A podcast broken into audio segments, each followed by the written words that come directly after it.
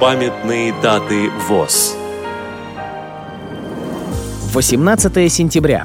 95 лет со дня создания Совета Всероссийского общества слепых. СВОЗ. 21 сентября.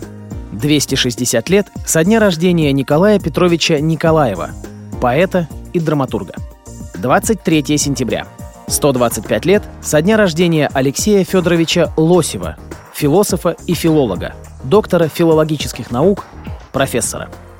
Программа подготовлена при содействии Российской государственной библиотеки для слепых –